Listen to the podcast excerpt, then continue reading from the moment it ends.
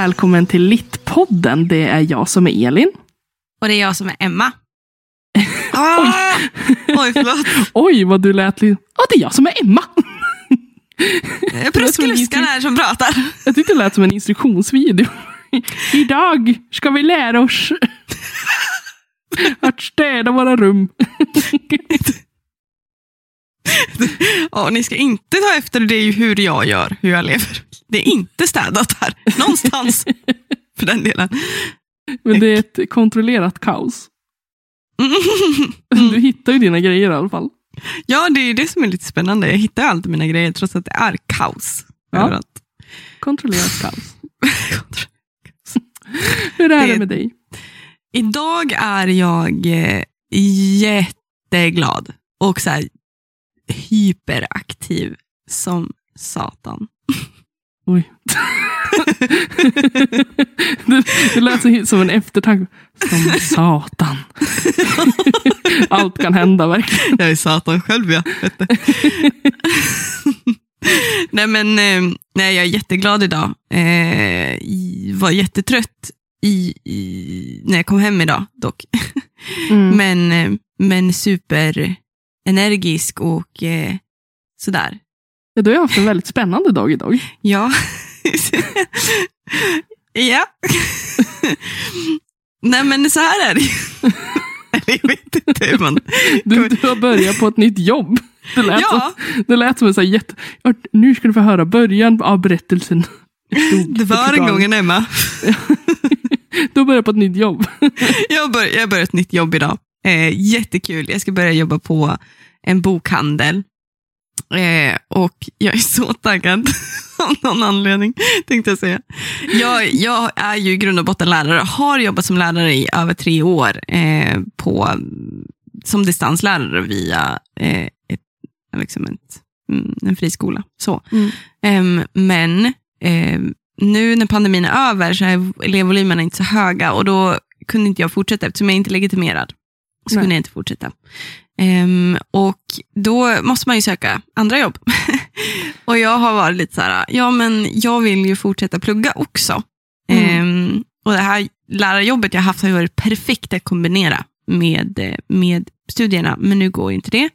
Och jag behöver fortfarande en inkomst för att eftersom jag har läst över sex år så har man ju inte alla veckor kvar. Så är det ju. Var noggrann med vilken utbildning ni väljer och känn efter i tid. Nu hade inte jag kanske den möjligheten i samma utsträckning som andra har eftersom mitt liv typ föll på plats efter jag fick min ADHD-diagnos Ja. om man säger så. Em, men jag har ingen CSN, så jag har ingen inkomst. Eh, och man behöver en inkomst för att överleva. Eh, så jag sökte till bokhandlare eh, och fick ett jobb som är eh, på Avion här i Umeå. Och Mm. det känns jättebra. Det är supertrevlig personal. Hint, Joel. Eh, det kan vara så att det är hens förtjänst att jag får jobba med henne nu faktiskt. Vara kollega. Eh, och det är jättekul och jag är jättetaggad. Och har gjort först, alltså, introduktionsdag, möta hela sortimentet och få höra lite om vilka de är och, liksom, mm, och sådana saker. Och Det tycker jag är väldigt kul, för att vi som jobbar där tror jag har väldigt lik smak i böcker Mm. och sådana saker. Och sånt är ju alltid roligt, men vi kan också se värdet av i de böcker som man kanske inte själv läser så mycket, men man kan se värdet i dem ändå. Ja. Så att vi fungerar nog ganska likt allihopa och det känns alltid bra. faktiskt. Jag tror att det där kommer passa dig eh, väldigt bra. Ja, så men det är nördig som du är. Liksom. Och verkligen så här, det märkte jag när vi gick igenom hela sortimentet, hela, he- hela butiken. Liksom. Där står vi vid skrivböckerna och jag bara, ja precis, för det här är det här är det här, det här är jättekul. Eller så kommer vi, och så kommer vi till spelhörnan och jag bara, har ni spelat det här spelet, har ni spelat det här spelet, har ni spelat det här spelet? Det är så kul, det är så kul. Och bara, okej Emma, du gillar spel. Och vi bara, ja, ja, ja, jag gillar spel. Och så bara kommer vi till plötsligt alla pennor. Och människor med ADHD är så kräsna när det kommer till vissa specifika saker. Till exempel hur en penna känns. Och Det kan vara allt ifrån att man gillar ballograf mer än, än filtpennor och så vidare. Så vidare. Så jag är så nördig. Sjuk grej. Jag är så nördig när det kommer till pennor. Alltså jag och min mamma vi blir så här, varenda gång när det kommer in nya pennor, varenda gång vi börjar en ny termin, vi bara, nu går vi och kollar pennor och så köper vi ett gäng. mamma bara, mamma bara, Emma du har studentrabatt. Jag bara, ja studentrabatt. Så går vi och står vi där jättelänge bara den här pennan och så den här färgen och så det här. Det här fångar blicken och det här känns så bra i handen. Nej, men alltså, gud, det där är ju min värsta. Jag bara, jag vill ge mig en penna. Alltså, jag köper pennor på Ica. Det spelar ingen roll. Bara jag får en penna som jag kan skriva med. Alltså jag är så petig. Alltså blyertspennor. Alltså jag använder en blyertspenna. Oj. Antingen är det min Spiderman-penna som jag vann när jag var i Brighton. Jag, vann. jag betalade tror jag, 250 spänn för jag spelade sådär, ett sådär kasinospel bara för att få den pennan. Oh, wow. för det är Spiderman på den.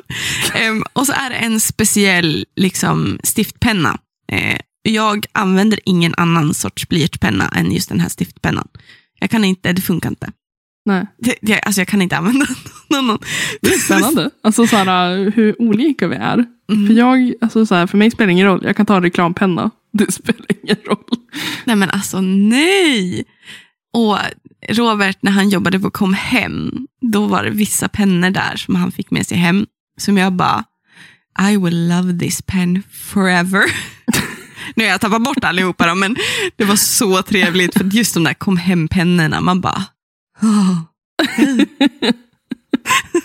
Så om det är någon som jobbar på Kom Hem kan ni skicka lite pennor till. Kom Hem eller alla de andra, liksom, det finns ju massa olika sådana företag som har så Ja. skitbra företagspennor. Ja. Nu behöver det inte vara just Kom Hem. Där. Nej men gud, det är inte produktplacering. Jag försökte med mitt jobb att inte produktplacera för jag, jag lyssnade på ett radioprogram i morse där de hade behövt böta över 200 000. Oj. Och jag bara, det är jag! Om vi får böter så är det du som får betala det. Ja men nu är jag tät, nu har jag jobb. Ja, helvete vad tät du är nu. Bokstavligt talat trillar ut pengar ur rumpan på dig. En 20-lapp där, en 50-lapp Hur mår här. Hur jag mår? Jo, ypperligt. Tack för frågan. Ja, Jag, eh, jag har lite resfeber. Jag ska ju fara upp till Umeå imorgon. Igen. Jag gör inget annat. Jag har så här Umeå-abstinens. Jag vet inte varför. Men, eh, att det- ja, du kan ju säga att du har Emma-abstinens också. Det får man, Ja, det får man säga. ja, det också. Eh, nej, men jag ska fara upp till Umeå imorgon. Det känns jättekul. Eh, Mm. Har... Ska träffa kompisar. Emma, Nej, kompisar och Emma. jag har liksom en egen sorts kategori. En ospesad Människor. kategori. Jag Nej. inte till vänskapskretsen, men det är en Emma. Jo, du är min vän. Alla behöver en Emma i sitt liv. Tänkte jag säga. Du har en roll av många saker. Ja, men jag Arbetskollega, är- vän. är lite Förmyndare. Ja, på senaste har det dykt upp så mycket tarotkort nu på min TikTok, så nu kan jag nästan läsa tarotkort också, så jag kan vara din psychic med. Ja, men det är Eller bra. Nu Jag kommer tornet här upp och nervänt. Det har hänt mycket i ditt liv, Elin. Det är jättemycket på TikTok, alltså så sådana som ska rensa ut min typ chakra eller vad fan det är. De står med rökelser och bara... Ruff. Och jag Så bara, mycket äh, negativ energi på har din jag så mycket negativ ener- energi så att alla bara vill driva ut onda andar ur mig. Eh, Vi- Vi kom ju fram till det igår, jag och Elin. Vi pratade om vad man har för sorts energi. För jag var så chockad av att en klasskompis sa till mig att jag, men du har inte alls du har inte alls sådär short person energy, utan du har så här tall person energy. Du har jättemycket pondus när du kliver in i ett rum. Och jag bara, jag? Pondus? Va? Ha, ha, ha, ha, ha.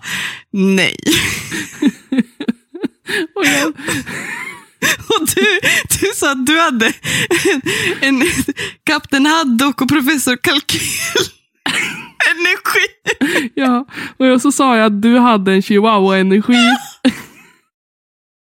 Och jag hatar chihuahuor så jag tror inte det är så bra. Jo, men lite så här.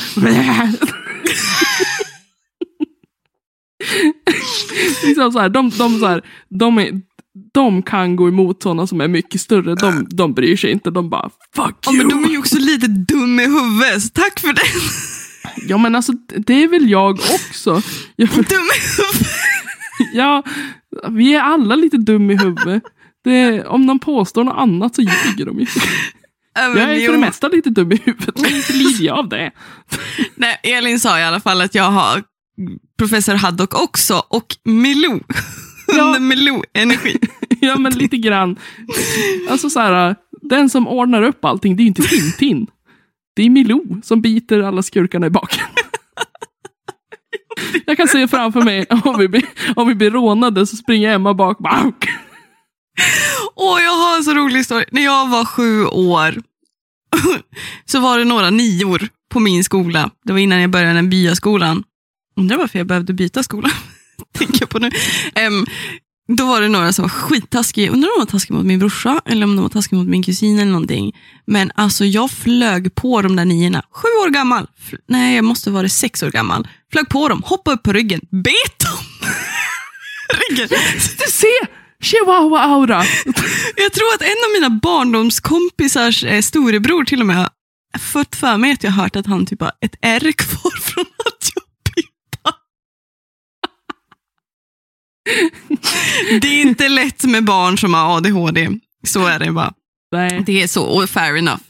Men oftast har människor förtjänat den smärtan som kommer.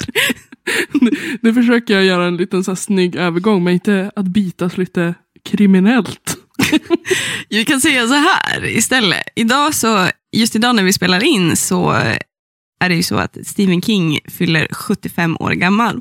Stephen King skriver ju inte bara mysterier och skräck, han har ju skrivit deckare också. Men vi tänkte twista till det lite. Så Elin, ska du börja med din bok? Nu låter som att vi ska prata om Stephen King. Det var det ju, ska vi inte alls, det är därför jag säger vi twistar till det lite. alltså, så här var det ju. Vi satt, och fun- vi satt och funderade på vad, vad ska vi prata om nästa gång. Och Mm. så sa vi så här, vi kommer f- på eh, några alternativ och så pratar vi, vi talas vid imorgon igen. Eh, det här var typ två veckor sedan. Ja, och jag satt och funderade jättelänge. Och jag vet att vi har skickat ut sådana frågor till er som lyssnar. Så vad skulle ni vilja lyssna på? Vad skulle ni vilja att vi pratar om? Mm. Och det är flera av er som har velat eh, att vi ska prata om deckare. Vilket vi har skjutit upp för att varken jag eller Emma tycker om deckare. Som sagt, det är ju så att det, någonting måste bli väl promotat i så fall för Ja. oss. Men jag tänkte att nu, nu får det räcka. det. Nej, så tänkte jag inte. Men jag tänkte att det här kan ju vara bra eh, att göra bort. Så Elin ringer upp mig och säger, hej, jag säger att vi ska köra deckare och jag bara, nej, jag vill inte. Nej, men alltså, du, du var ju bara nej, nej. Nej, men alltså, jag var nej. så, jag är ändå imponerad. När jag säger nej och är verkligen så här, ain't gonna happen, det kommer inte hända då. Säger jag tack och hej då, då är det, liksom så här, då är det så. Men jag du bara- du lirka. Men alltså gud vad du var ändå duktig. För här Ja. sitter jag ju. Ja, ja alltså, Liksom. men alltså jag har aldrig lirkat så mycket hela mitt liv. jag bara, du får, du får välja bok själv, någon som du tycker om. Men spiken i kistan, eller eh, kulan från revolvern som tog död på mig, det var ju fan att du sa, ja Emma, hade du ens något förslag till något tema på det här avsnittet? Liksom? Nej. Jag bara, nej, det hade jag inte. Och det här var det enda förslaget vi hade, så att eh, Ja. Emma fick bara lov att foga sig. Eh, Ja. Och just att Alltså, du fick vi, välja nu, bok. låt, nu låter det ju som att vi bara verkligen tar alla teman ur luften. Vi har planerade teman. Grejen är Mm. att ibland så händer ju livet och vi har det väldigt stressigt båda två just nu. Vi har svårt att ens få ihop det riktigt. Ja. ja, och så är det ju också så här, man vill ju inte att... I och med att vi har kört ganska, vi är ju inne på tredje säsongen. Eh, Mm. Vi har hunnit gjort ganska mycket. Vi vill också ha lite variation. Eh, och vi kan ju inte hela tiden prata om sånt som vi tycker är roligt, för att då blir det ju liksom... Det blir svårt att variera det. Nej, så är det ju. Eh, men jag Även fast tänker det att... vi tycker är eh, kul är väldigt kul. Ja, i alla fall deckare. Deckare. Ja.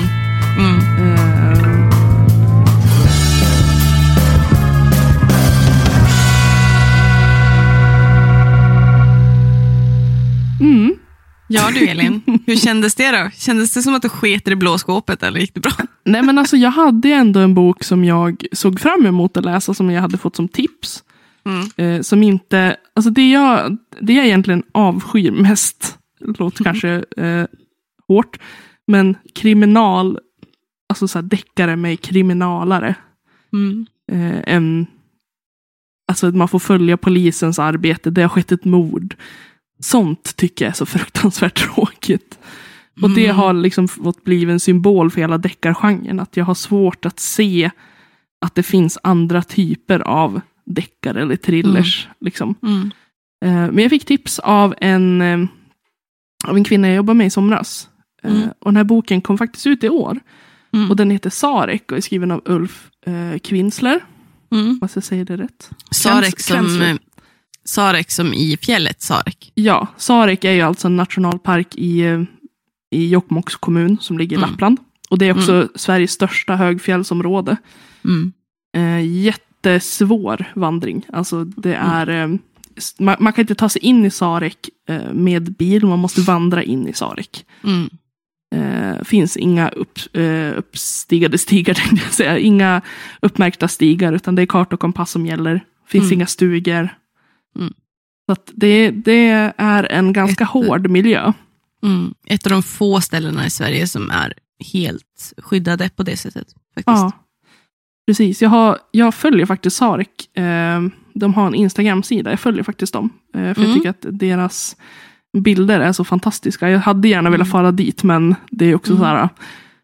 Eh, jag tror jag behöver vandra på andra ställen först än Mm. och ge mig ut till Sarek det första jag gör. Eh, men det får vara liksom så här. Innan jag dör ska jag ha gått till Sarek. Eh, men i alla fall, den här boken kom ut i år som sagt. Det är en Mm. deckare slash thriller. Mm. Eh, och jag vill bara sätta upp en så här, ett ping för att författaren Ulf Kvensler ska vara med på en litteraturfestival här i Västernorrland som heter Mittlitt. Det är första året som de kör igång Mhm. faktiskt. Det är faktiskt det är min hemstad. Ja, Sollefteå. Mm. Sollefteå på Hallstaberget, där Ja. faktiskt en av mina eh, vänner är med och anordnar och faktiskt en av mina lärare, gamla Mm. lär- gymnasielärare, är med och anordnar mitt lit. Eh, Ja. Vilket gör mig otroligt glad. Jag tycker om det där så mycket. Ja, jag tycker att det är häftigt att Västernorrland ska få en egen litteraturfestival. Jag tycker det är strålande. Så faktiskt. att om ni är intresserad av att veta mer om det så är det ju bara att googla. De har ju både Facebook. De har eh, Instagram, har de. Ja, eh, jag tror även landstinget har Mm, information. Och så finns det ju eh, informationsträff. Ja, Mm. vad som kommer hända och sådär. Mm, programblad och sånt där. Men det är i alla fall från den 21 oktober till 5 november. Är Precis. mitt liv. Mm. Återigen till boken. Mhm, mm. Men i alla fall, boken, han, alltså så här, man får följa ett narrativ egentligen. ehm, under Mm. största delen av boken. eh, Vilket är Anna. Eh, och hon eh, eh, brukar då, det här liksom är en eh, hon, Anna och hennes fästman Henrik och deras gemensamma kompis Milena brukar alltid fjällvandra varje år. Mm. Och så ska då även ske det här året. Mm. Men det här året vill Milena ta med sig sin nya pojkvän som hon har träffat i en månad ungefär. Mm. Som heter Jakob. Mm. Och de inser ju att det är någonting som är lite konstigt med Jakob. Mm. Mm. Det är någonting som inte stämmer riktigt. Han är lite eljest. han, är, han är skum alltså. Mm. Det är den. Är den. Han. Mm. Han, han är ganska skum. Eh, Anna fattar misstankar mot honom. Han, hon säger, jag, jag är säker på att jag sett honom någonstans. Mm. Men jag kan inte sätta fingret på vart. Mm. Och sen då, eh, det var inte tänkt att de skulle vandra i Sarek, men Jakob föreslår att de ska åka dit för att de inte har vandrat där förut. Men han har vandrat där miljontals gånger och han tycker att det är så fantastiskt och så. Mm. Så att de ändrar sin rutt bara för att fara till Sarek. Mm. Och där möts de ju av svårigheter. Jag, Oh tänker- shit Sherlock. har, har, den, har den frasen aldrig passat bättre? alltså, jag tycker att det är så fantastiskt över din egen reaktion det skämtet. Det var som att det bara knäppte till i huvudet på dig. Bara, jag har lyckats. Det är som förra avsnittet med Sara, där jag bara, det är nyckeln. Och vi bara, ja! Och jag bara, yes, yes, Det tar sig, det tar det. sa mordbrännan.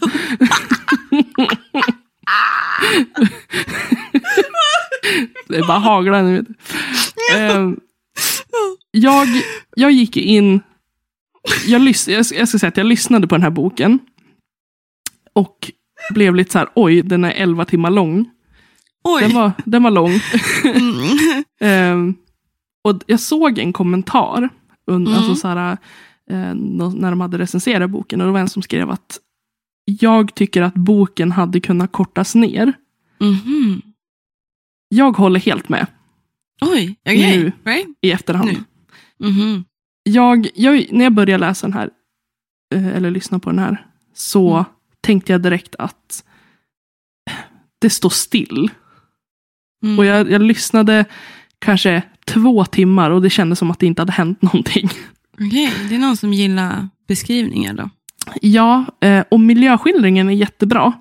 Mm. Eh, och just, jag tror också att jag gillade den så mycket för att som sagt, jag, jag tycker att eh, Sarek är väldigt fint på bild. Mm. Och att jag alltid liksom har velat fara dit.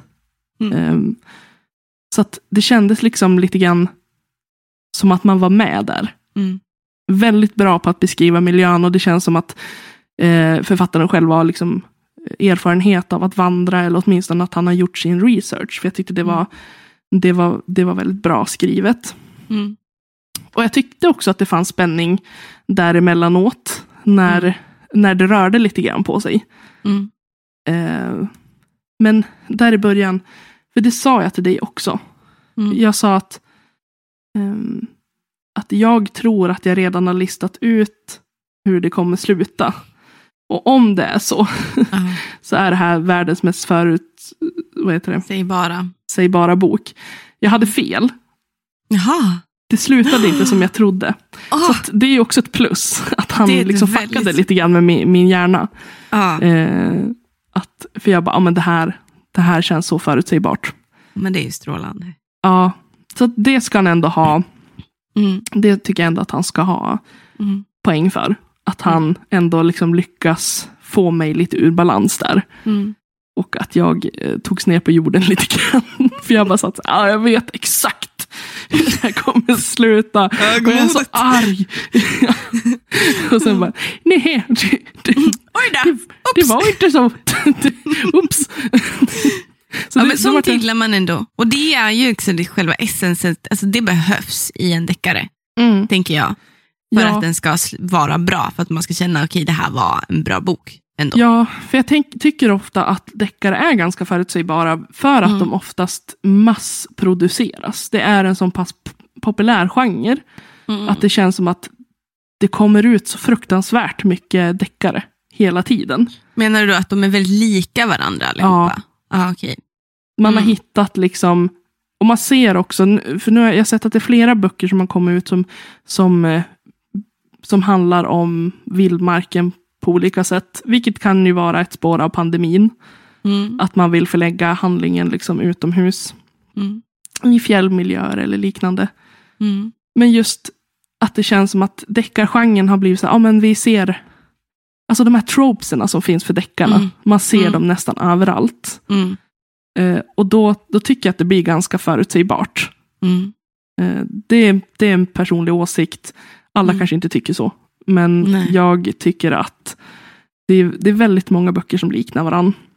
För att man ser att det här säljer. Eh, det blir väldigt kommersiellt. Mm. Vilket jag tror jag har sagt förut också. Ehm, jag tycker att, som sagt, att förlägga den i en annan typ av miljö än stadsmiljö tycker jag, tycker jag är jättesmart. Mm. Mm. För att det, det, det blir någonting nytt. Mm. Inte Jo, för att men det inte har- skrivits Mm. förut, men Mm. eh, jag tror att det behövs ett bryt från den här kriminalromanen. Mm. Eh, Jo, jag, tänker väldigt mycket på Ann Holt, eller vad hon Ja. heter. Eh, Fahrenheit-boken där. Ja, Mm. Vi läste den under något så här, eh, nordisk litteraturmoment. Mm. Och då var det också så här, bara här, för den utspelar sig i Norge då. Och att de har blivit strandsatta på ett fjällhotell typ, i en Mm. snöstorm. Och jag kände bara, vad skönt att komma ifrån den här stadsmiljön. Ehm, för att då vart det också snyggare twists och svårare, och, och författaren var tvungen att göra det svårare att lista ut vem mördaren är, för att det var begränsat med folk. Mm. Och du var tvungen att lära känna alla karaktärer på ett eller annat sätt. De, Ja. Och deras motiv. Liksom. Ja. Så det, det är väldigt, väldigt, väldigt intressant. Det, det påminner mer om den historiska deckarromanen än den moderna, tycker Mm. jag. Jag gör så. Jag kan tänka mig att det blev likadant nu med Sarek, Ja, precis. faktiskt. Mm. Så att de här delarna tyckte jag ändå var rätt bra.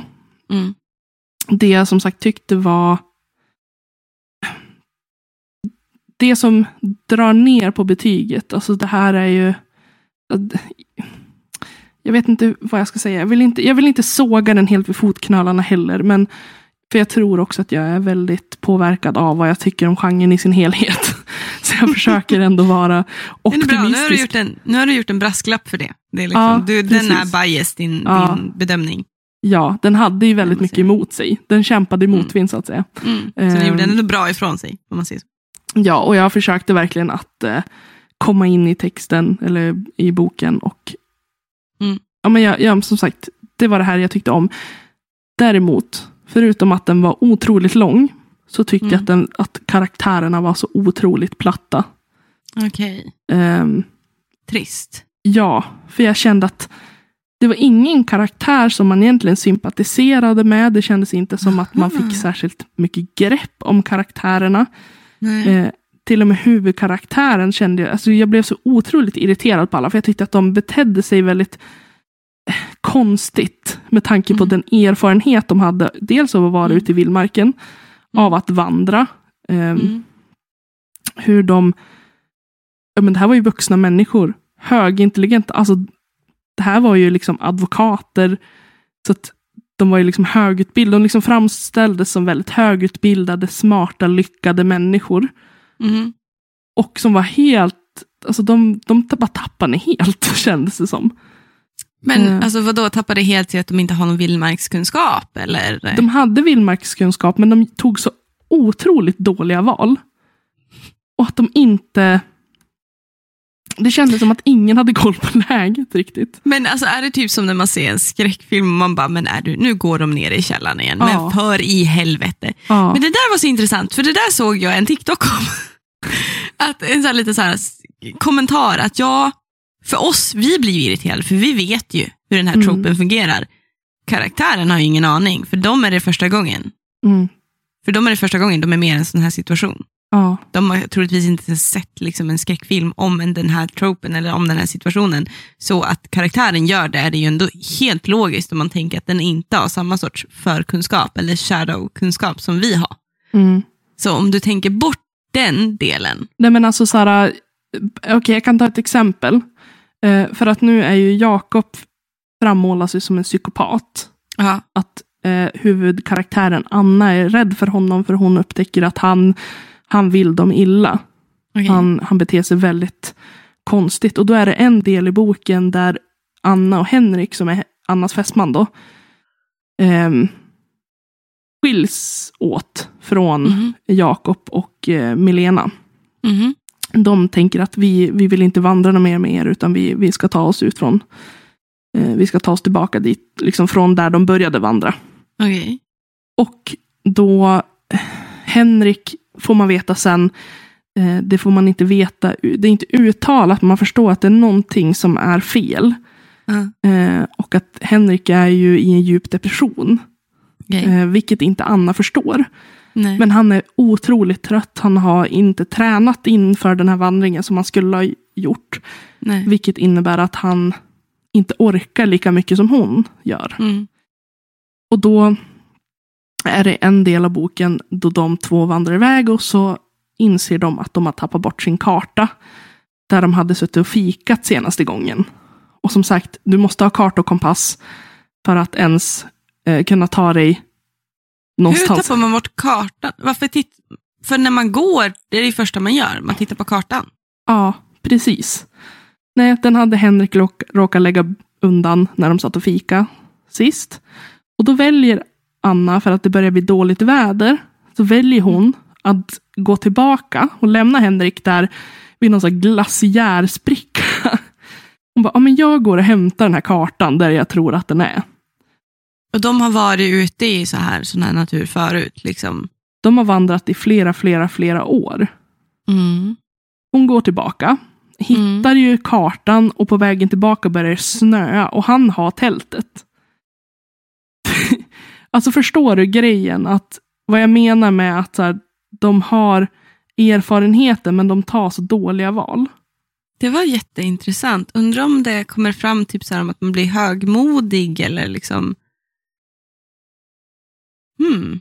Ja, nej men alltså jag, jag, för jag har sett flera som har, jag har läst liksom omdömen om det här. Mm. Eh, och att det är flera som har kommenterat just att de tar så väldigt konstiga beslut. Mm. Många av de här konstiga besluten beror mycket på Jakob. Att han Mm. tar ehm, beslut åt gruppen och ingen vågar sätta sig emot förutom Anna, Nej. men hon får ingen medhåll. Liksom. Och det kan man ju förstå, någonstans. Ja, det kan man ju förstå. Mm. Ehm, men sen kan man, alltså jag, jag ska säga så här också utan att försöka spoila slutet, för slutet är liksom lite så här, va? Mm. Eh, och det är, inte, det är inte bara positivt, utan man liksom lämnas lite grann med så här, okej, Fuck. ja, vad hände där? Jag förstår inte Mm. riktigt. Eh, Mm. Det här känns inte logiskt, lite, Mm. så. Mm. Men man kan inte lita på det här narrativet. Nej, okej. Hur Anna upplever hela den här färden, Mm. Det är väldigt opolitligt. Okej. Så att man vet inte riktigt om... Ja, jag, jag, jag vill inte säga för mycket för att det är en så pass ny bok. Det är nog många som vill läsa den, ska jag tro, som gillar deckare. Mm. Men Alla just, psykopater mördar inte. man säger nej, nej, så är det ju. Absolut. Eh, och jag, jag, någonting jag ofta tänker på när Mm. Män skriver kvinnliga karaktärer. Åh, vi är tillbaka Att det där känns, igen. Alltså. ja, det känns Mm. som att det blir liksom en, en stereotyp. Ja, men snälla, alltså det här är inte, det, det är inte, ni ska inte känna er superanklagade av det här, ni Nej. manliga författare som lyssnar. Men alltså på riktigt, ibland, nej men alltså nej. Jag förstår att killar är enkelspåriga på det sättet många gånger. Ni övertänker inte och ni analyserar inte, vilket gör er jävligt oempatiska också för Ja. den delen. Men för att ni ska kunna nå ut till en större publik så måste ni skriva sympatiska karaktärer. Det betyder att ni måste fan ge er in i det kvinnliga psyket på riktigt. Ja, Alltså ni kan inte skriva stereotypiskt bara Nej. för att med argumentet att, att killar är enkelspåriga. Det funkar inte på det sättet. Det, det är ganska orättvist. ja för att den här Trist för er själv också. ja, om man tar som exempel den här huvudkaraktären Anna, är Mm. ju som sagt, hon är advokat, hon är väldigt lyckad, jobbar otroligt mycket, alltså jobbar Mm. över, sätter jobbet framför allt annat, upplevs som kall och kanske lite oempatisk, Mm. Eh, gnällig, Mhm. väldigt så här, jag styr med hela handen. She's a boss bitch, alltså Ja, den stereotypen. Ja, men liksom så här att om, om du är en... Om du som kvinna är lyckad så kan du inte vara lyckad utan att vara oempatisk. Nej. Att det bara... man måste nästan bli överdrivet, så här, få nästan överdrivet manliga egenskaper. Mm. Att, så här, hon, hon, ja, men hon, hon nästan blir så här jobbig i sitt sätt att vara mot människor, Mm. tycker jag. Boss att- bitch, alltså typ den här bitchen som... Ja, självklart. Helvete, där Mm. kom det. Ja, Nej, alltså nej, jag orkar inte det där. och att hon älskar liksom uppmärksamheten hon får. Eh, det beskrivs som ett, liksom, en scen hur det är flera män som vill ha henne. Hon njuter av den uppmärksamheten. Alltså, det, hon känns bara som en så här, jätteklyschig stereotyp. Mm. Att man kan inte vara lyckad utan att vara hjärtlös som kvinna. Man kan inte vara lyckad utan att vara en kvinna som är girig, känns det som. Precis. Och liksom så här, jag bryr mig inte om vad som händer med andra, utan Mm. karriären är det viktigaste för mig. Alltså, så behöver det ju inte vara. Det finns säkert kvinnor som är så, Mm. men eh, det, kän- det känns som att det oftast är, när man beskriver en kvinna i en sån här, i, som har Mm. eh, högbetalda jobb, Mm. såna här typer av yrken, så känns de väldigt lika varandra. Mm. Um, Men det är det där, det där är så intressant någonstans, för att det där är alltid, de ställs alltid inför det här, äh, hon är barnlös antar jag. ja, hon vill inte Ja. ha barn. Nej, vill hon gifta sig? Eh, nej, jag tror inte det. Nej. De är förlovade. Alltså, Ja, men alltså det där är så typiskt någonstans. Det är att automatiskt så tappar kvinnan en sorts sympatisk egenskap i och med att hon vill satsa på sin karriär. Och Det kan jag prata om utifrån att jag själv är en karriärmänniska. Att det, jag älskar, jag har valt att inte skaffa barn. För jag är så fokuserad på att jag vill ha min karriär. Mm. Men jag älskar barn. Alltså Mm. det är det bästa jag vet. Jag har ägnat jag har liksom ägnat hela mitt liv, hela min utbildning åt barn och unga. Jag har jobbat inom skola och med barn. Jag älskar mina gudbarn, jag älskar min brorson. Det är, de är mitt liv. Mm. Men jag vill inte ha barn. Nej. Jag vill ha en karriär. Och där Ja. någonstans kan folk fortfarande rynka på ögonbrynen som jag inte förstår hur viktiga barn är. Mm. Och då känner jag så här, liksom, fast en kvinna som väljer en karriär framför sitt barn, många gånger, eller jag tänker många gånger så, okej är barnet inte önskat, Mm. varför ska vi då skaffa ett barn för att jag älskar barn? Mm. För just nu önskar jag, det är det värsta som finns. Det är det värsta som finns, att skaffa ett barn som inte är önskat. Sen så kan det ju hända. Oj, Ja, happy accident- accidents, liksom sådana saker. och då har och man ju så också blir det- val. Ja, man har val i det. Väljer man att, att då fortsätta med en graviditet, i Sverige Mm. pratar jag nu, Mm. eh, utan att liksom gå in för djupt där, som händer i USA till exempel. Men i Sverige, om man då blir med barn och känner Mm. att jag vill inte ha barn, så har man ju alltid Mm. alternativet att göra en abort. Ja. Väljer du att behålla barnet så har du ju också alternativ. Mm. Du kan ju välja att, alltså, Mm. ja men nu är det som situationen är, men jag känner Mm. att jag vill ha det här barnet, då är det ju så. Och det är, så här, det är så någonstans som att när de här kvinnorna beskrivs, de här karriärkvinnorna som väljer bort livet med barn, Mm. eller typ väljer bort att vara den här stereotypiska mjuka kvinnan, utan de väljer att vara the boss bitch Ja, i, i de här böckerna, då blir de så otroligt osympatiska. ja. Där jag har aldrig mött en karaktär som tänker som mig, till exempel. Nej. Alltså barn är mitt allt. Ja. Alltså om en, en kompis kommer fram till mig och säger, okej vi kan inte vara vänner längre för att jag och mina barn, typ. Mm. Då är jag så här bara, alltså det här är inte ens en fråga. Du och dina barn, barnen är viktigast. Mm. Är du dum i huvudet eller? Jag är ingen Mm. i, i, in comparison to the children. Alltså Mm. de är det viktigaste. Men jag vill inte ha barn. Nej. Alltså det, det är så sjukt den grejen hur man... Det är som att de komplicerar och överkomplicerar kvinnor tills de blir stereotypiska. Ja. Jo, att det känns som att så här, vill man inte ha de här sakerna, vill man bara ha sin karriär, då måste man vara på det här sättet. Mm. Som den här kvinnan då blir beskriven. Och att Då hon blir man ens... patriarkalt ma liksom maskulin Ja, snarare än bara precis. Det är det jag maskulin. menar. Ja, exakt. Och att hon inte ens märker. Man liksom, det är också någonting som jag tycker är lite jobbigt i den här boken, fast det ger Mm. också lite kontext. Ehm, Mm. Att den hoppar väldigt mycket tid. Hoppar eh, fram, framtid, dåtid, lite grann så. Mm. Och att det blir lite rörigt. Men man får ju ändå liksom en liten insikt i Anna och Henriks förhållande. Mm. Och att man förstår direkt att Henrik är superdeprimerad. Mm. Hon beskriver liksom att han har gått hemma hela sommaren, han har knappt varit ute. Mm. Och hon bara gnäller över att han har inte tränat, han har inte varit ute, han har inte gjort det här, han har inte gjort det här. Mm. Och, och det är också så här att, att när man har varit tillsammans så länge Mm. och att man inte ser det här. Det är också oerhört oempatiskt och osympatiskt. Att du har en partner som du egentligen inte vet någonting om. är ju mer, det är mer typiskt för mannen. Ja, men det, det är det här jag menar som kan vara problem när män skriver kvinnliga karaktärer, speciellt huvudkaraktärer. De skriver in kvinnorna i man, männens patriarkat. Ja, patriarkat. ja.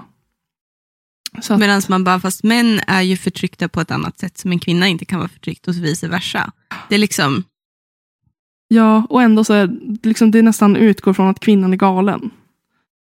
åh för fan vad jag hatar det där. Alltså, alltså det, Jag, jag, jag säger så här, eh, för att avrunda det här Mm. superluddiga, för jag kände liksom att jag vet inte hur jag ska prata om den här boken, för att den är bra, men den är okej. Alltså det, okej. jag jag, Ja, men jag tycker att den är okej, för att som, jag har i åtanke, jag gillar inte deckare, jag gillar inte thrillers i vanliga fall. Nej. Eh, så därför hade den som sagt mycket emot sig redan från början. Och är du Mm. någon som har den här på din läslista och vill läsa den, så kanske Mm. du tycker att den är jättebra. Men det är det här jag ser i alla fall. Och att, För den intresserade är den här läsvärd. Om Ja. så bara för att Sarek ja, är nice. precis. Alltså jag, jag skulle inte liksom kasta den i papperskorgen, men jag kan Mm. tycka att den är lite problematisk, vilket jag tycker att Mm. många böcker kan vara Mm. på olika sätt. Mm. Det tar inte från boken att, den, att det Nej. finns ett värde där. Eh, men jag kommer inte, tror jag, att läsa den igen. Mm. Jag, jag, jag, eh, jag är ganska nöjd med att ha läst den en gång och sen kan jag eh, lägga bort den. Mm. Men Mm. läs den själv och så här, är det så att du har läst den eller tänker Mm. läsa den så skriv alltså vad ni tycker i sådana fall. Mm. Det hade varit Mm. lite intressant om ni tycker lite grann som jag eller om ni tycker helt tvärtom. Men Elin, har vi båda flanellskjortor på oss? Ja, Snacka om härlig vibe! Alltså. mysigt ändå. Ja, men otroligt. Rutigt. Rutigt. Ja, rutigt. Nej, men eh, Apropå det, ingenting. Ja, nej, men alltså det här var min, det var min bok i alla fall. Ska vi gå över till Mm. din kanske? Ja, Mm, mina läst. böcker. Dina? Oj, du har läst två. Ja, jag eh, började ju, så här är det. Ehm, jag behöver som sagt få en deckare väl promotad för mig. Jag läst, har läst nu eh, Rock'n'Roll-detektivernas, Kristoffer Soners eh, första bok, eh, Hansson och Hans, Hansson, Nils, Hansson och Hansson, Hansson och Nilsson löser fallet. Eh, och jag tyckte den var riktigt trevlig, eh, för att det är liksom lite 80-tals nostalgi-action eh, och så. Mm. Ehm, men däremot så är det återigen deckare inte min grej. Ehm, så jag bara, okej nu har jag gjort det här, jag vill inte läsa någon mer deckare. Du fick inte blodad tand alltså? Nej, jag fick inte blodad tand, tyvärr. Eh, Hansson och Nilsson gillar jag ändå, för att det är också Kristoffer Soner. Alltså, när det är någon som man liksom känner, då är man extra investerad i, tror jag, eh, verket. Men jag däremot, däremot så glömde jag bort att jag älskar ju verkligen 1800-talsdeckare. Mm. Det är, ju, alltså det är ju en deckare. Så jag gick tillbaka till Sir Arthur Conan Doyle och Sherlock Holmes. Mm. gjorde jag ju. Jag tänkte först på Agatha Christie och Miss Marple. Jag älskar också. Edgar Allan Poe, August, eh, vad heter den? August eh, Dupin. Dupin. Dup- Dupin. De, de gillar jag också, men det var så länge sedan. Ehm, men Sherlock Holmes är ju en pusseldeckare som för evigt kommer vara en person som jag, eller en karaktär och en böcker som jag alltid kommer att vara fascinerad av. Just Mm. för att den är så mycket pusseldeckare. Mm. Ehm, jag tänkte också bara dra lite snabbt, så här, äh, nu pratar vi väldigt länge om Sarek, men lite snabbt om liksom att eh, jag har Anders Öhmans bok eh, Populärlitteraturernas genreestetik framför mig här. Och han har ett kapitel, kapitel två, eh, eh, handlar om just deckargenren och thrillergenren. Och att eh, han förklarar lite att det som är karaktäristiskt för denna tidiga variant av liksom detektivhistorier, alltså då är det liksom mm, typ där 1800-talet, då, eh, 1840 kanske, man pratar om, är att kriminalintrigen fungerar som ett incitament till att gestalta missförhållanden både på det sociala och moraliska området i den framväxande moderna samhället, i det framväxande moderna samhället. Intresse, jag citerar nu också, by the way. Det är inte mina egna ord.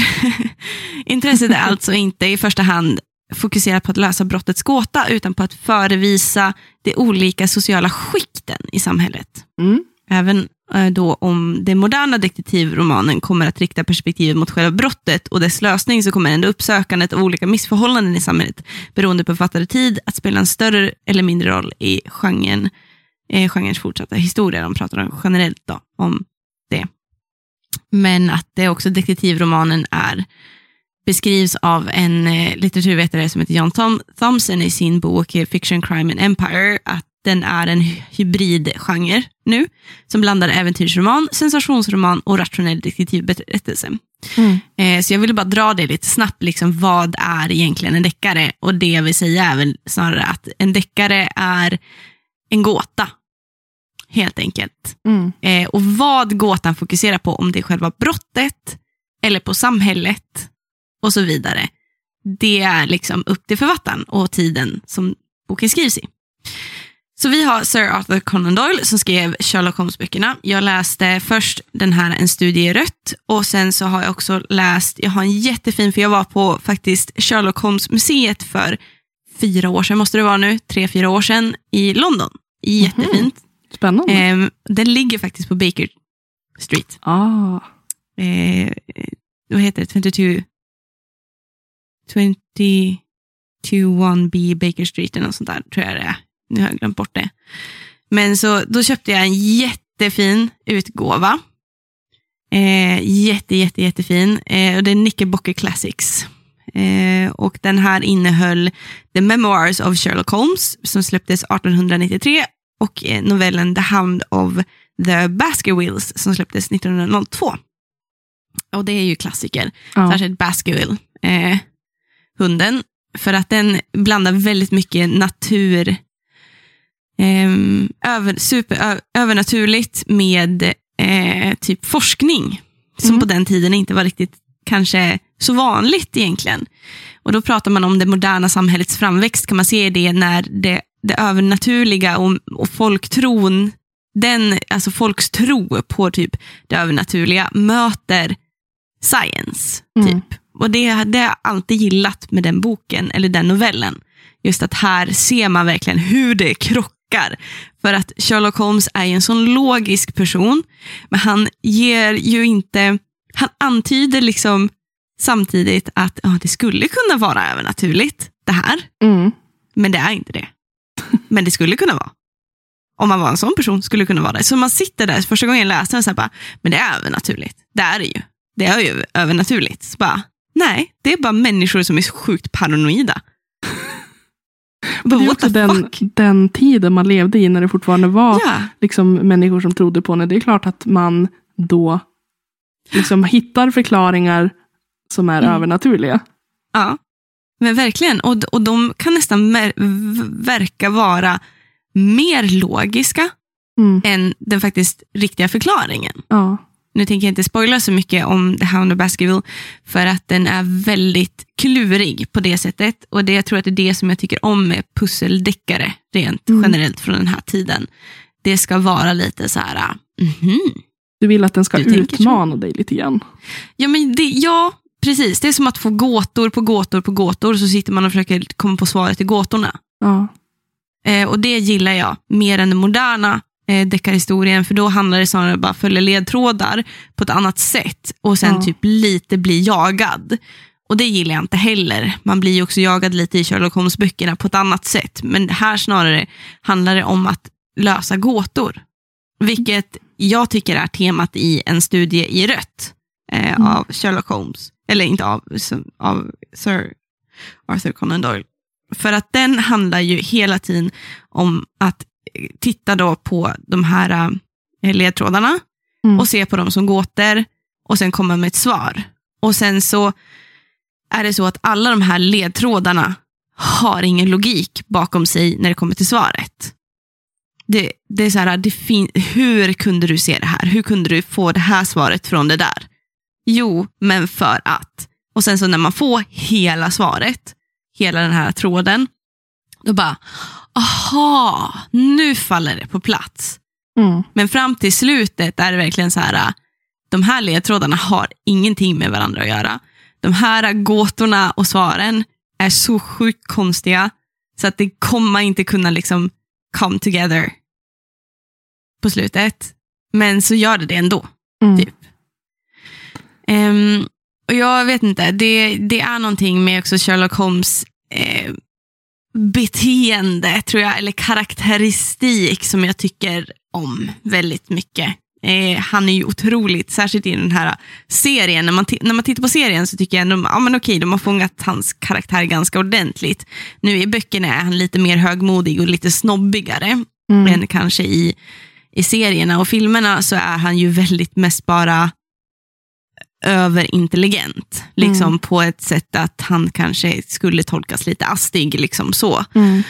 Eh, Men eftersom den diagnosen inte fanns när de här böckerna skrevs så beskrivs han ju väldigt som en, liksom, som en överlägsen snubbe.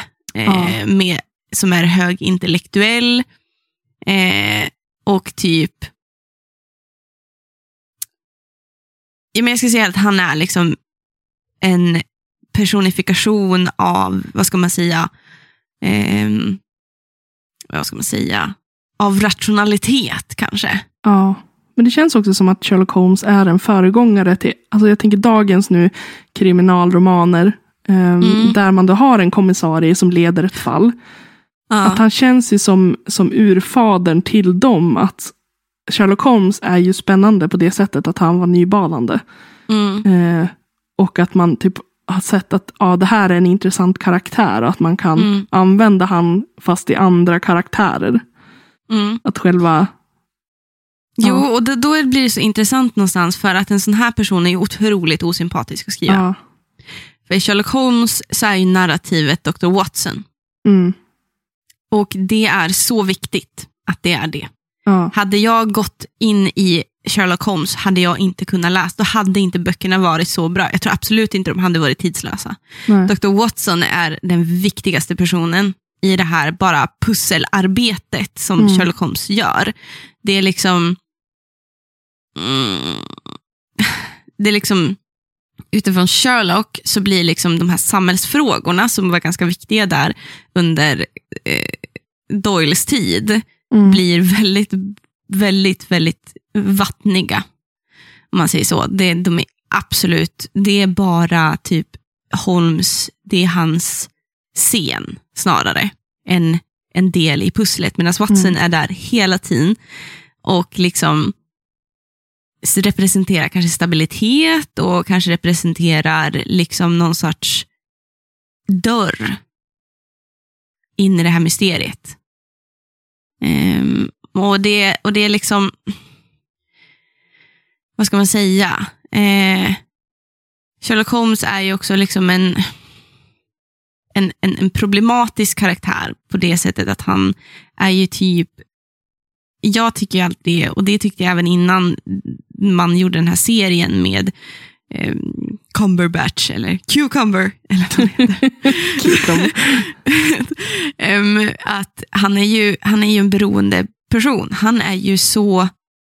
Han, är ju, han missbrukar ju sin relation med sin, sin antagonist, då, Moriarty. Han är så beroende av Moriarty. Alltså han, är så, han kan inte leva utan professor Moriarty. nej. Och Det tycker jag är väldigt, väldigt intressant. Och också gör han till en otroligt problematisk, men också ger han ett helt annat djup än vad man Mm. kanske tror om man inte fokuserar på professor Moriarty. För att min favoritkaraktär i alla eh, Sherlock Holmes-böckerna är Moriarty, där han Mm. är med. För att han är inte så jättemycket, alltså han är ingen stor karaktär, han är ju bara antagonisten Ja, han är, han är motpolen. Men utan Moriarty skulle det inte finnas någon Sherlock Holmes och utan någon Sherlock Holmes så skulle man absolut inte få, absolut inte få den här fantastiska Dr. Watson-narrativet. nej. Så är det ju bara och det tycker jag Doyle har, alltså han är ju fantastisk på att liksom klippa och klistra ihop det. Eh, Ja. De här röda trådarna. Det är som att karaktärerna själv blir gåtor och en röd tråd som man ska Mm. följa. Och det tycker jag är fantastiskt någonstans. Och jag vet inte. Ehm, jag tycker också det är snyggt någonstans att där någonstans kan man väl också, om man får säga så, jag tycker Moriarty, Moriarty gör också Sherlock Holmes mer sympatisk för att hårlinjen, alltså linjen mellan de två som karaktärer är väldigt hårfin. Mm. De är, de är samma, men ändå inte. Verkligen inte. Men det är liksom, Jag fick en sån här blixt eh, idé. Att det hade varit, Mhm. alltså jag tänker så här, vi har ju tjatat väldigt mycket om monster i terapi. mhm. Om de hade gjort en uppföljare, bara så här, så här fiktionella karaktärer i terapi, hade det inte varit lite kul att ha Sherlock Holmes och professor Moriarty? Alltså, ja, alltså Mats och Jenny, kan ni snälla? snälla, jag hade älskat det samtalet. Det hade varit så intressant. Vad hade ni diagnostiserat dem med? Ja, Faktiskt. nu när du pratade, jag kom, det- det var det enda jag kunde tänka på. Bara, Ja. alltså, de i ett terapisamtal hade varit jättespännande. För de är ju som en arketyp av ett toxic förhållande, Ja, tycker jag. Och då skulle jag, alltså jag skulle så gärna se dem. Jag gillar ju den här antydan i serien om att det är liksom maybe some love between them. Maybe. You cannot live enemies without to me. lovers och trope. Jag kanske ska skriva en fanfiction på Sherlock Holmes. Skriv en Alltså, smatt fanfiction. studierätt. Vad säger så? Studie av professor Maria. Nej men eh, det, det är liksom det, det som är viktigt att tänka tror jag med Sherlock Holmes, det som gör de här böckerna mycket mer spännande, det är att inte få för sig att Sherlock Holmes är, han, okay, han blir som en personifikation av rationalitet, men han är ingen rationell person. Nej. Han är en otroligt irrationell person. Han är också en otroligt egoistisk person. Och att det ni ser är ju genom Dr. Watsons eh, enchanted eyes, om man säger så. Han är ju helt förtrollad av Sherlock. Eh, vilket gör att man då kanske kan tänka på Watson som i en medberoende position. Ett medberoende narrativ. Han ställer Sherlock också på en väldigt mycket en pedestal. Mm. Och att också tänka på att Watson blir ju på sätt och vis författaren av Sherlock Holmes. Så att Watson skulle lika gärna kunna vara Sir Arthur Conan Doyle själv. Mm. Hur Doyle ser på sig själv. Ah. Och det, det gör det väldigt, väldigt intressant. Ja. Att låta er inte riktigt luras. För det är inte sant. Återigen ett osäkert Allting. narrativ. Ett osäkert narrativ, men med ett gåtfullt narrativ. Mm. Lita inte på narrativet. För att narrativet själv stämmer inte som Nej. det ska stämma. Och det gör hela, hela Sherlock Holmes-serien, alla novellerna, om, du verkligen, om man tittar på narrativet och ser hur det utvecklas, hur det skrivs fram, när det dyker upp och när det backar, så är det som en egen gåta.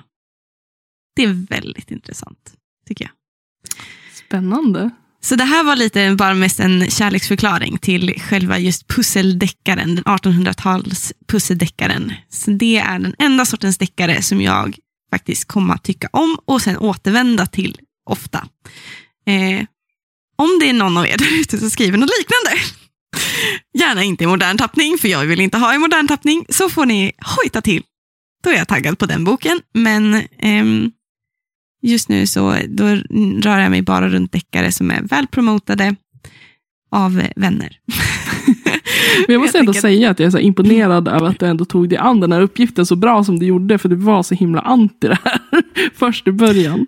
Det blev Ja. ju jättebra tycker jag. Jag tycker att det var jätteintressant att du jag tror att det var bra att du fick välja själv. Jag tror att det var väldigt bra att jag fick, alltså så här är det, okej, alltså deckargenren är så stor. Alltså den är jättestor också, men det är just den specifika moderna deckaren som jag tycker är fruktansvärd. Alltså I'm sorry, jag kan inte, jag kan inte maska det här nu, men alltså på riktigt, I hate it. Mm. I hate it. Det är på många sätt och vis taffligt för det mesta. Mm. och jag är inte intresserad. Det är inte tillräckligt blodigt, det är inte tillräckligt klurigt, det kliar inte i Nej. min hjärna. För det mesta. Ehm, är det så att det ger mig obehag och skräck och sånt, absolut då. Men det är få eh, thrillers och deckare. Mm. Hittills har jag bara förälskat mig i en modern deckare och det är Mats Strandbergs Konferensen. Ja, och den är, men han, Faktiskt. han är ju också helt makalös på att skriva överhuvudtaget. Ja. Liksom. Han är på en egen nivå, Ja. så är det ju. Ehm, vilket jag beundrar jättemycket. Men sen de här äh, som jag älskar med Agatha Christies, alltså Mm.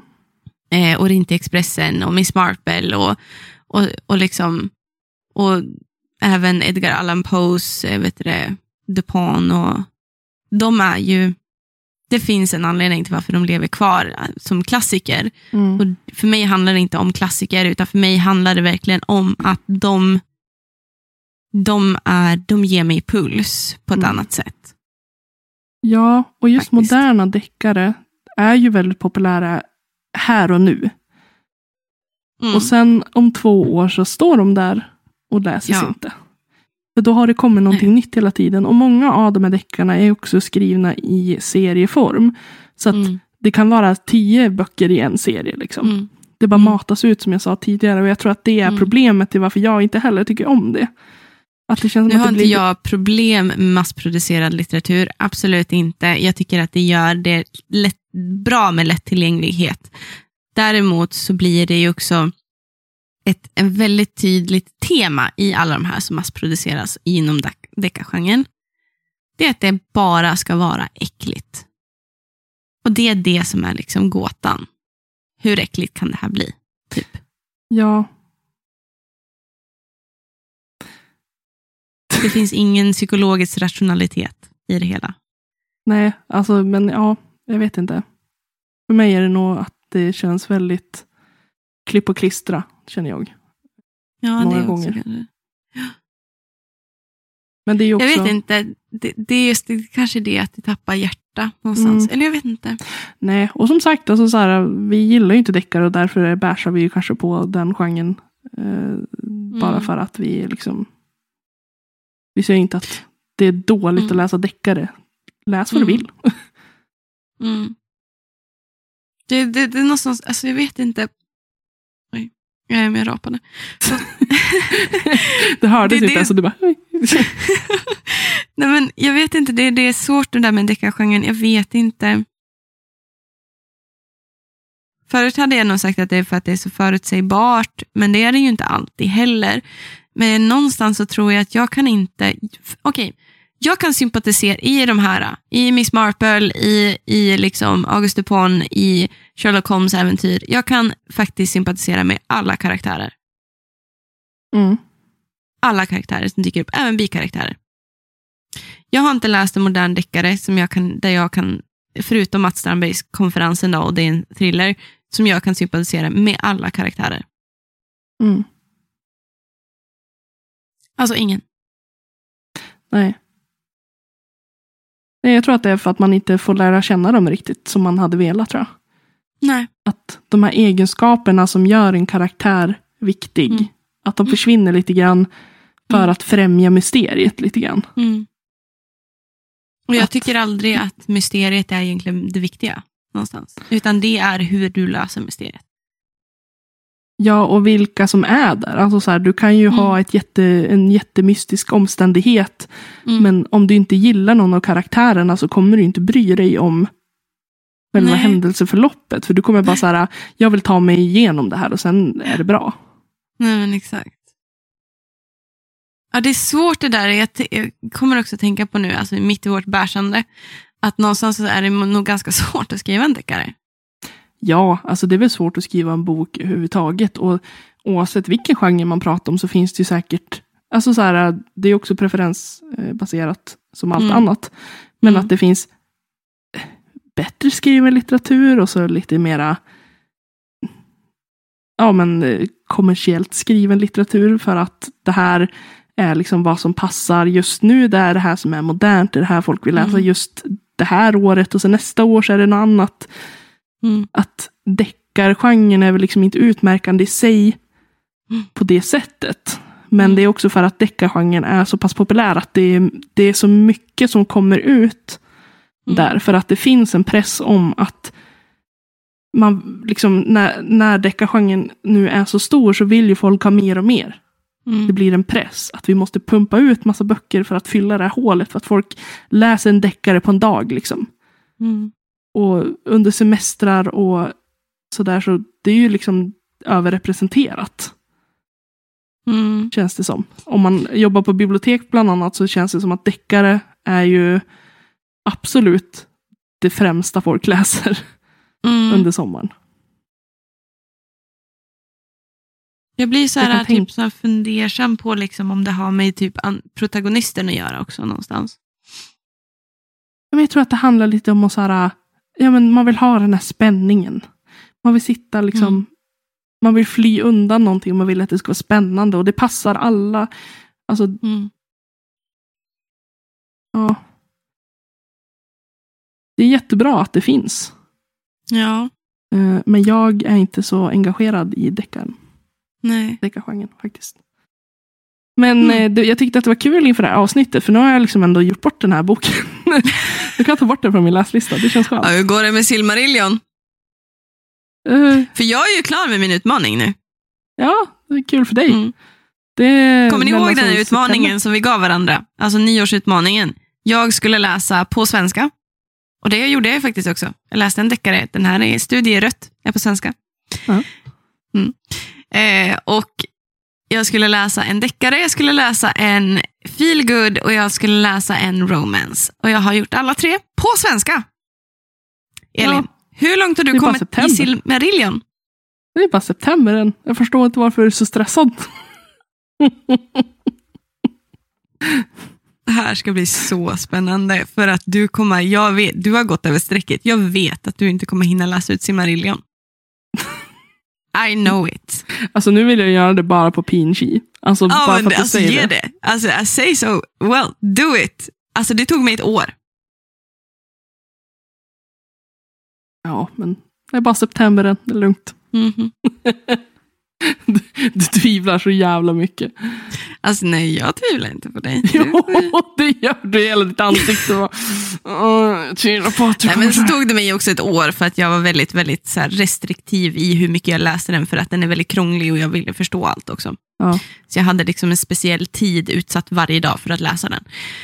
Ehm, så då tar det lite längre tid. Men du ska ju också verkligen läsa den här boken. Ja, jag, att, jag, tänker, jag ehm, tänker inte slicka på Jävla tönt alltså. Så Fantastisk. Nej men eh, jag tror på dig Elin. Lycka till. Eik. jag tror att eh, förhoppningsvis så kommer du tycka om den. Ehm, du, läs den bara först innan du ser Rings of Power. Ja, jag har inte tänkt att se den. Oj, förlåt. Alltså det är typ så här. äh, Jag saknar vänner. Jaha, det låter så nu. Åh, du, åh, du. Jag saknar vänner som är lika nördiga som mig. Jag saknar, hallå, hallå där ni där ute, vill ni vara vän med mig istället för Elin? Ja, tack, här kastas man åt sidan. Här är det. Gillar du inte vad som helst, nej, då hamnar du i rännsten direkt. Nej men alltså, kom till mig. Oh, Nej men det är okej, det är bra. Ehm, det är lugnt, jag mår bra. ja. Jo, jag har ju precis blivit en, en vän mindre, men ja, livslik. Så gode gud. Så om någon inte har några specifika hobbys kan bli... Om du gillar att näpa på dagarna så kan vi bli vänner för att det är min favorithobby. Åh, nej det blir inte så mycket sömn med Emma. Nej.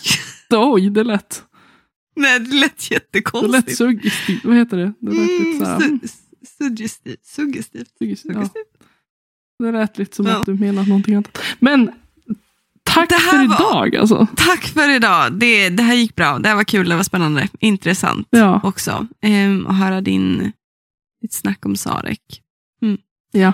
Eh, se till att kolla in mitt litt hörni. Och så ehm, tänker jag att det här ehm, så avslutas här och nu.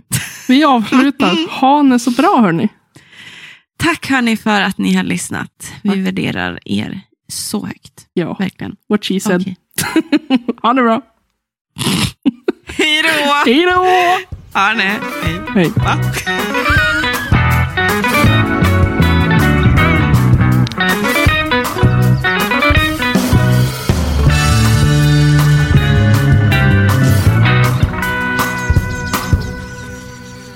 Ni har lyssnat på Littpodden med Elin Oslin och mig, Emma Granholm.